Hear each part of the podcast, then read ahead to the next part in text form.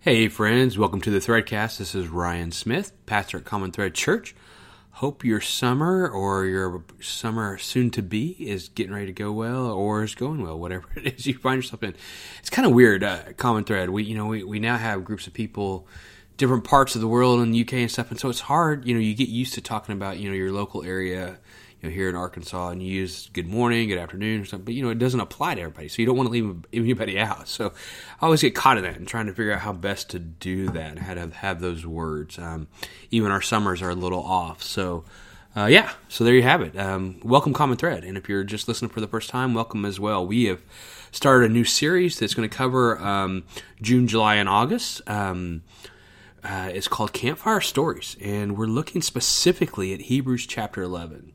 Now, before I go, any further, I do need to apologize. Um, past three days, I've had like a scratchy voice. Um, my youngest son got sick and literally sneezed in my face, and I'm, i can remember the point Sarah saw it, and he has gotten me uh, with a really scratchy voice. So um, I may have to cough or whatever, or I've got a drink here that's hopefully going to help me get through this. Um, hopefully, I'll be loud enough as well. But we're this series in Hebrews chapter 11 telling these campfire stories, and Hebrews 11 is all about this idea of um, it's, a, it's a chapter on faith, right? And we've used it as the hall of heroes, um, people that we're supposed to look up to. But as we've talked about, you know, we need to recognize that these people um, are very um, ordinary. There's nothing, anything really unique about them other than the fact that they chose to have faith, right? As a matter of fact, a lot of them are, were idiots. You know, a lot of them were people we would not hold up. You know, if they if, if they did those things today, we would not allow them to be pastors. We would not allow them to teach. We would not allow them to do what they did, and it would sure be hard to forgive them. Um, to be honest, right? Um, that's just the the culture we're in now. But nevertheless, these people are in Scripture. They're there to inspire us. Um, and I think that's something we need to learn from and wrestle with. What does that look like just for us? But um, we started off in um, in Hebrews one and two, and we talked about just what faith is, right? And so in one and two, we get the uh, in, we get the, the ultimate definition, the biblical definition, if you will, of what faith is. It says now faith is con- now faith is confidence in what we hope for and assurance about what we do not see. This is what the ancients were committed for, right? And so faith is this this hope, this confidence, in, in, but it's this also this idea. And there's the word assurance, but it's an assurance in things that you can't touch, right? It's the things that, that don't make sense.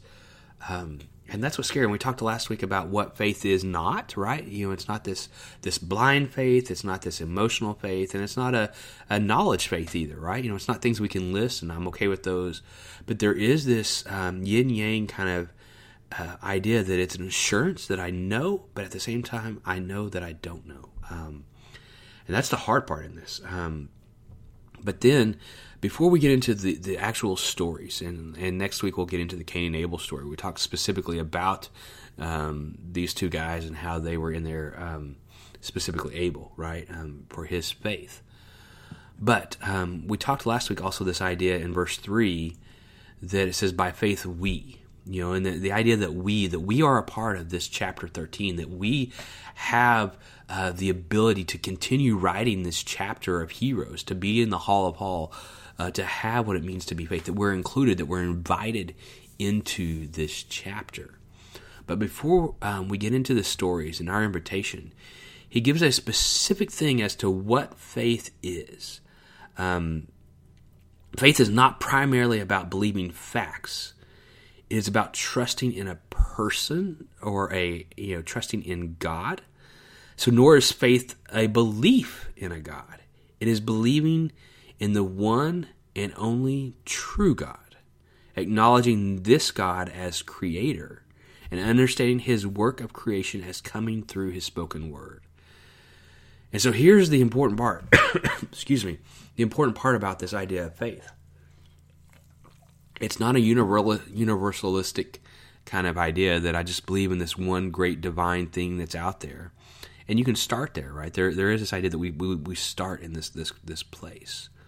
But there is a call to come to grips with the, the one and true God, um, the one we see in the Old Testament called Yahweh. Um, but again, what we call him, the names that he goes by, he goes by many names, and so it's not you know it's not necessarily by name, but it is in who he is and what he does. And in verse three, we get something very specific, two specific things to wrestle with, to think about in our faith, in our belief in this divine one being, right? And so it says this By faith, we understand that the universe was formed at God's command so that what is seen was not made out of what was visible. And so the two things that we get is that the universe, that matter, that creation was made by God's command or his speaking. And then also it was created out of nothing. Um, and so we're gonna we're gonna talk about the kind of dive into those two those two points that God makes by speaking and God makes from nothing.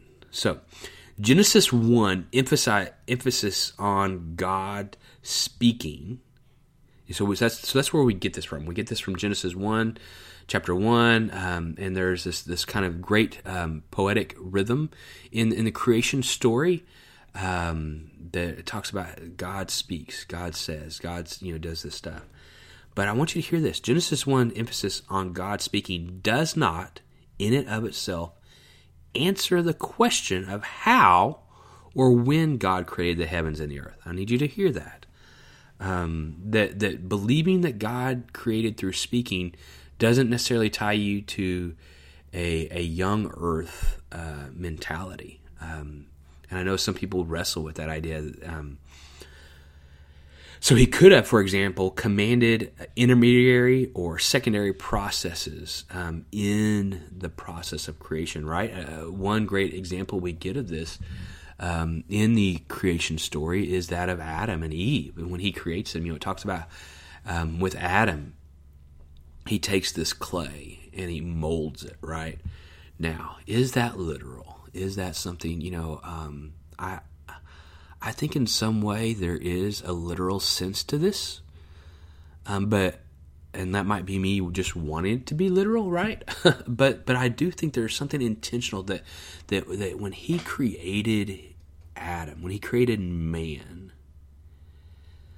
that I can I can picture that you know he he picks up this piece of clay and he begins molding it and shaping it, and the clay gets under his fingernails if he has fingernails. I don't know, you know, but but the, he he spends time um, making the nose. You know, I I had art in high school, and we did some clay stuff, and, and we tried to make a person, and it was awful. But you know, for him to take and mold the nose, and and, and I can even imagine God sticking his tongue out as he as he's thinking, as he's creating this this perfect um, entity that is us. You know, I see that that's what happens. You know, and then you talk about the creation of Eve, and you know that that uh, there's a little joke there that God is the first um, anesthesiologist, right? When he puts Adam to sleep, that kind of goopy stuff. But this idea um, that God, um, when he when he when, to believe in a God who speaks creation doesn't limit you to the idea that he in speaking creation he uses he can use secondary processes as well right so the, this emphasis on God speaking does not deny his possible uses of other methods, natural or supernatural. Far more important is why God speaking is so central to both the author of Genesis and then, as we see here in Hebrews. And the answer, I believe, lies in God's purposes or, or what he intended for Israel. Um, so, little history, real quick when Moses um, wrote the Pentateuch, okay, or the law. So the Pentateuch, um, that word Pentateuch, literally means five scrolls in Greek. Penta is five, took is the scrolls, right? It consists of the first five books of the Old Testament. So you got Genesis, Exodus, Leviticus, Numbers, and Deuteronomy. Um, the Jewish name for these books is the Torah. Maybe you've heard that word before, which means the law. Um, and and so the Torah is more than just the Ten Commandments. And as we as was stated earlier, the authorship is believed to be Moses, with some evidence we can find in Deuteronomy and other places. Um, we we do think maybe uh, some other people might have helped in some of this, but you can look at other references as well, right? Um, but Genesis is a part of the Pentateuch. right? And um, he wrote, we think he wrote the Pentateuch, specifically Genesis, the story of Genesis and the story of um, creation, while they are um, in the desert, while they are on their way to the promised land. Um, and so they're about to enter into the promised land, to the land of Canaan, right? And and who lives there? The Canaanites. Now, the Canaanites, remember the, the Jewish people, they they've left Egypt from from years of slavery. They're not um, well trained. They're not a, a fighting machine. They don't have a great army. They've been slaves. You know, they've been walking through the desert for 40, 40 years. Um, and they're getting ready to go into this land of Canaan, and they've heard the, these people, these Canaanites, they are brutal. They are militaristic. They have great walls. They have great chariots. They have all these incredible things, right? Um, but most importantly, they knew that the Canaanites worshipped um, their own Baals, their own gods. And in, in embracing, the Canaanites embracing their Baals or their gods, they had their own creation story. And so, you know, part of the question is how how do you distinguish between their creation story and our create and the Israelite cre- creation story? Um, and this is where it's kind of interesting. Um, so, the Israelites have Yahweh, the, the, you know the true God. The, the Canaanites have um, who they believed that their creation story came from. Um, they borrowed it from the Akkadians, um, Akkadian mythology. Um, or Babylonian kind of, if if you will. Um, uh, and the Babylonian legends they borrowed it from the Canaanites. You know, it's kind of all got mixed up and stuff. But basically, their creation story came from the struggle of uh, the supreme god Marduk, M A R D U K, and Tiamat. Tiamat was a great sea monster. And they had a battle of the ages that that before there was creation, that Marduk and Tiamat um, went into this bloody, extended battle. And Marduk finally becomes victorious, and he formed the earth and the heavens out of Tiamat's battered carcass. now, there's a bedtime story that you can share with your kids, right? You know, that he took the entrails and all this stuff and created the earth and stuff. But that is the story of creation of the Canaanites.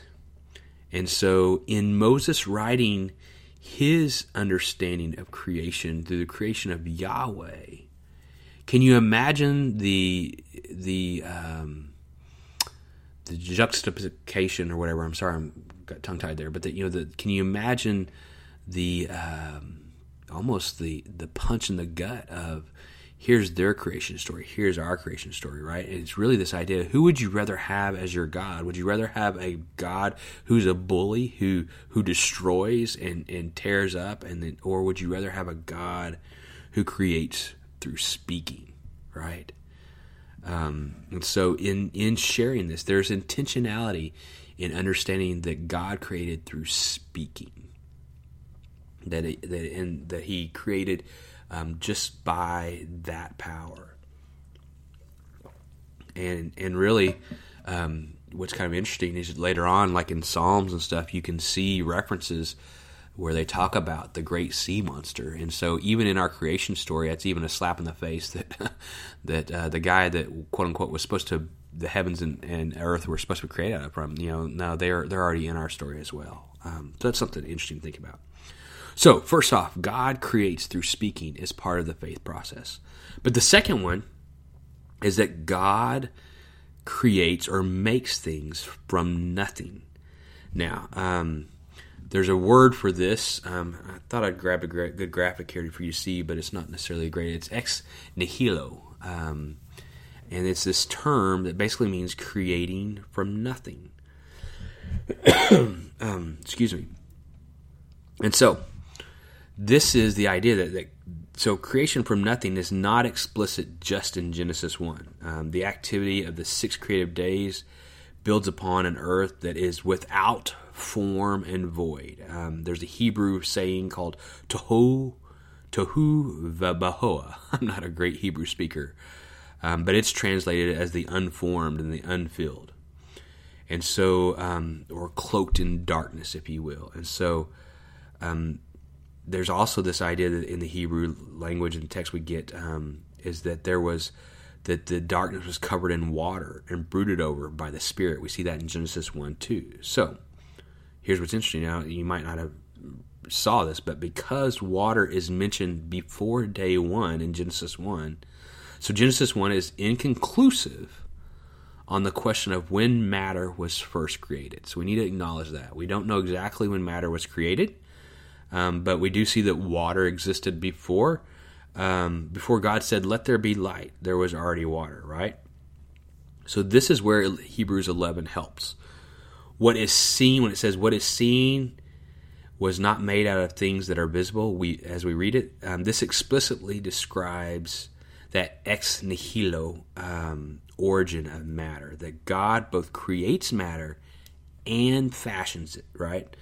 And this is essential um, this is this is this is huge in us understanding who God is and having faith in it, right? Um, so, because um, if we were to conclude otherwise, then we are suggesting that matter is co-eternal with God, or it, or we're elevating matter um, to a divine status, right? And this is where we start getting into conversations about naturalism, um, and, and, and some things like that, or pan, you know, that pantheistic thought, um, which is opposite to what we read in Scripture. So there is this this call for us to wrestle with this idea that God creates things from nothing. That that he didn't need it to already exist, that there is power in it, right? So the life of faith begins with trust in the God who makes from nothing and speaks things into existence. So, do you believe that? That is the call to faith. And when you wrestle with the call to faith of, of do I believe this? Um, there's this writer named J.B. Phillips who wrote this neat little small book called Your God is Too Small. And in it, he gives 17 caricatures of distorted perceptions of God. And then he says this he asks this significant question How big is your God? Is he big enough to stand at the edge of the darkness and speak, Let there be light? Is he powerful enough to create all there is from nothing? Is he strong enough to stand opposed to all false deities, sending them scurrying away with a simple word? If so, he is big enough to carry you through the valley of the shadow of death and to warm you with the light of His love. He is strong enough even to build out of your empty life a temple for His indwelling Spirit. And that is what we're charged with at the beginning of chapter 13 to recognize that these people that we're about to read about, it wasn't that they were supernatural or that they did these amazing feats. Is that they wrestled with the concept of who God is and that he has the power to create from speaking and he has the power to create from nothing. But here's the important part. It wasn't just head knowledge, right? Because a lot of us, that is what faith is, that we can put our, our we can wrap our, our minds around who God is and we can put it into this box and we can put it down to these, these creeds or these statements that we believe in. But Jesus says, hey, even, even the, even the demons believe there's a God, right? And so it's not about believing in this essence of God or having this head knowledge of God. What makes um, Hebrews 11 so powerful and what's put these people in in this chapter is they took that faith and then they made choices in their life and they did something with it. And so faith is bound to also action. And that's the challenge for us as we close out this threadcast is to wrestle with how big our god is.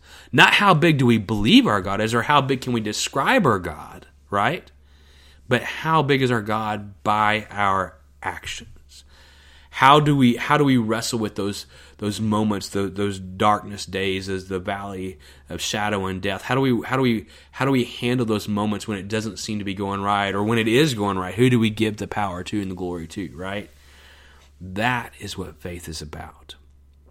And when you start hearing these questions, we, you know, as humans, we start beating ourselves up, right? Oh, I must have a small God because I don't have faith all the time. That's not what this is about. No, um, because we all, we all, we all struggle with with how big God truly is, and none of us will ever know how big He truly is. But that's what faith is about: is that we wrestle with that. And so, don't beat yourself up this week um, because you think you might have a small God or you put him into a box, whatever it might is might be. But to to I want you to wrestle with the idea: if God can truly create from nothing, and He can create by just speaking, do I believe that? Right? You know, and that's something you need to, to you know, start with because that's what was laid out here. But if I answer yes, then how does that work with what I do day in, day out, and my worries and the things that that make me have, you know, stomach pains or whatever it might be? How do I how do I give that to God? How do I trust that He is in control? How do I trust when the days are darkest, right? What am I going to do with that? Um, yeah, so so that's that's what we wrestle with, and, and I would love to hear so so as we if we have some conversations on faith life, you know, you can't just ask how big is your God, right? Because you can't write that out necessarily. But I'd love to hear just kind of your questions. What what questions come from the statement that God is a God who creates through speaking a God who speaks out of or creates out of nothing. What is that? What other questions pop into your head when you hear this? What do you wrestle with in this idea of faith? And I want you to understand, uh, you may not have the answers right now, right? And that's those are lifetime questions that we wrestle with. But there is this idea that that's where our faith begins. That's that's how we begin is is trusting in the one and true God, and then how our lives are lived out because of that. So, may you be people who are introduced to an eternal God who creates by speaking and creates from nothing. But more importantly, may you be people who allow those truths to help you make choices day in and day out. And may you be people who take those truths and live unconditionally through love and grace and peace. Have a good day.